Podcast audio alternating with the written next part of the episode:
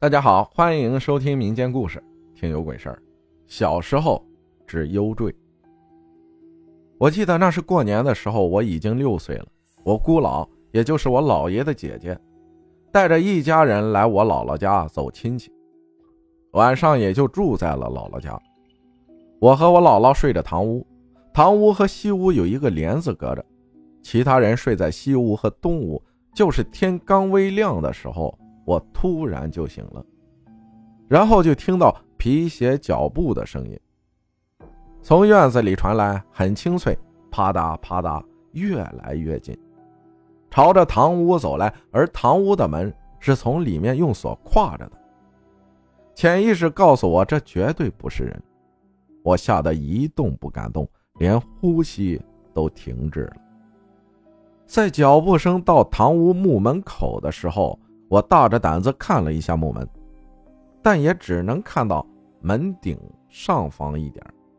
我看到两扇门轻微的“咣当”一声碰撞了一下，并没有打开，像风吹的一般，但是更像是有什么东西穿门而过。至今难忘的是那种皮鞋脚步声。他在堂屋和西屋之间来回走动，不紧不慢，走过去又走过来。我蒙着头，一动不动地听着这个脚步声。一屋子的大人，似乎就我自己是醒着的。我的神经紧张到了极点，汗水已经把我的内衣浸透。我仍然不敢动，生怕那个东西会注意到我。就这样坚持了半个小时左右，天。已经亮了许多。突然，我听到感觉是天籁之音，远处的公鸡打鸣了，仿佛把我从地狱解救出来。只听见那脚步声停顿了一下，然后就向门口走去。又是一声木门轻微“咣当”的声音，然后一切都恢复了平静。等我感到安全之后，我就踩着堂屋和西屋之间的床。之间隔的木箱子，跳到西屋我二姨睡的床上，但是，却不小心踩着了睡在床这头的我姑姥的脖子。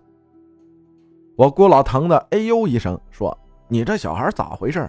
想把我踩死呀？”我也顾不得解释，赶紧躲在床另一头我二姨睡的床里面。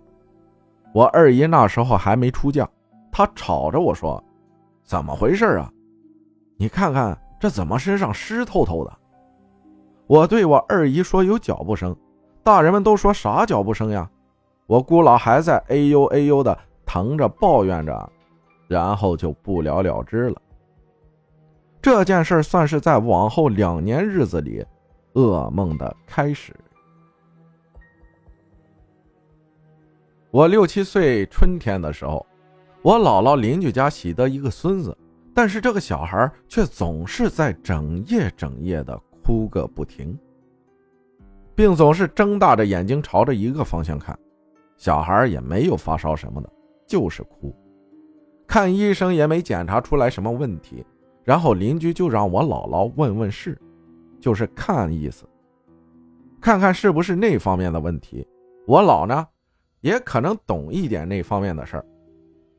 我看到我姥姥在邻居家厨房。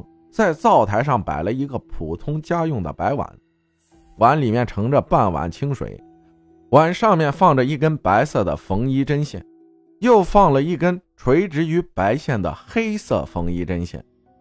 姥姥手里拿着一根筷子，筷子末尾系着一根白色的约有一尺长的线，线的另一头拴着一个顶帐子，就是像戒指一样，外表顶在手指上，用来缝针用的。等一切准备好后，我姥姥就拿着筷子另一头，使顶帐子悬浮于白线和黑线交点上方一指处，然后姥姥嘴里小声的说着日期、时间，还有其他的一些术语。最后问是谁在逗小孩子不睡觉，姥姥念出一个名字说：“如果是你，你就走阴路；如果不是，就走阳路。”结果我看到神奇的一幕发生了，那个顶帐子竟然自己动了起来，在碗口上方缓慢地画着一个圆形，然后又试了两个人的名字，等到最后一个名字时，那个顶帐子突然由圆形的运动轨迹变成了钟摆形，来回的荡着。然后姥姥劝说着：“小孩还小，别吓着小孩了，回去吧，不然把你倒到粪坑里去。”就这样连劝带恐吓，顶帐子渐渐的恢复了静止状态。做完这些，姥姥对邻居说：“是谁谁谁想孩子了，想回来逗逗小孩子。”然后我和姥姥就回家了。就在当天夜里，我就被姥姥家大门口的铁门巨大的“咣当”一声惊醒了，随后就听到那个熟悉的皮鞋走路的声音响了起来。从院子大门朝着堂屋门走来，啪嗒，啪嗒。那种带鞋跟的皮鞋走路的声音。那时候啊，家里只有我和我姥姥，我们就睡着堂屋，头朝北，脚朝着堂屋门。我静静的听着声音由远而近的传来，却没有一点办法，就像一个等待行刑的人，感觉着危险的到来。不出意外的，堂屋的木门又咣当一下，接下来就是那个脚步声，又和上次一样，声音在堂屋和西屋之间来回的游荡。我听着，也不敢动，身上的衣服都汗透了。就这样，我慢慢的又睡着了，直到天亮。我和大人们说了，他们也不相信我说的话，或者有所忌讳。从此，我在我姥姥家的每一天都特别害怕夜晚的到来。每次看到夜幕即将降临，我就感到如临大敌，愁闷的不得了。在我七八岁的时候，开始变得十分的淘气。人家都说七八岁的小孩是最招人烦的时候，一点都不假。我开始变得挑食，不好好吃饭，不喜欢学习，不爱听姥姥的话。经常惹得姥姥哭泣，姥姥实在没办法，就和我姥姥家邻居演了一出戏，吓唬我，让我听话。那天我放学回来，天都快黑了，还没见姥姥回家，我就跑去邻居那儿问，在不在他那儿。那个老太太说：“你天天气你姥姥不听话，你老出去不回来了，不要你了。”实际是我姥姥藏在了邻居家。然后我保证说以后听话不淘气了，等等。邻居说好，那你先回去等你姥，一会儿就回来了。那时候自己一个人也不敢进姥姥家屋里，因为胆子被之前那些事吓得变得很小了。我就在家门口路上转，然后就看到姥姥出来了，带着我一块回家。姥姥说做饭去，让我去堂屋看电视。我让我姥姥再三保证不会走的情况下。就去看动画《小鲤鱼历险记》了。看着看着，我突然听到院子的大铁门咣当一下，我以为是我姥姥又要出走不要我了。还有就是自己一个人不敢在家。天已经快全黑了，我就急忙向大门口跑去。等跑出门口，我急忙喊着“姥姥”。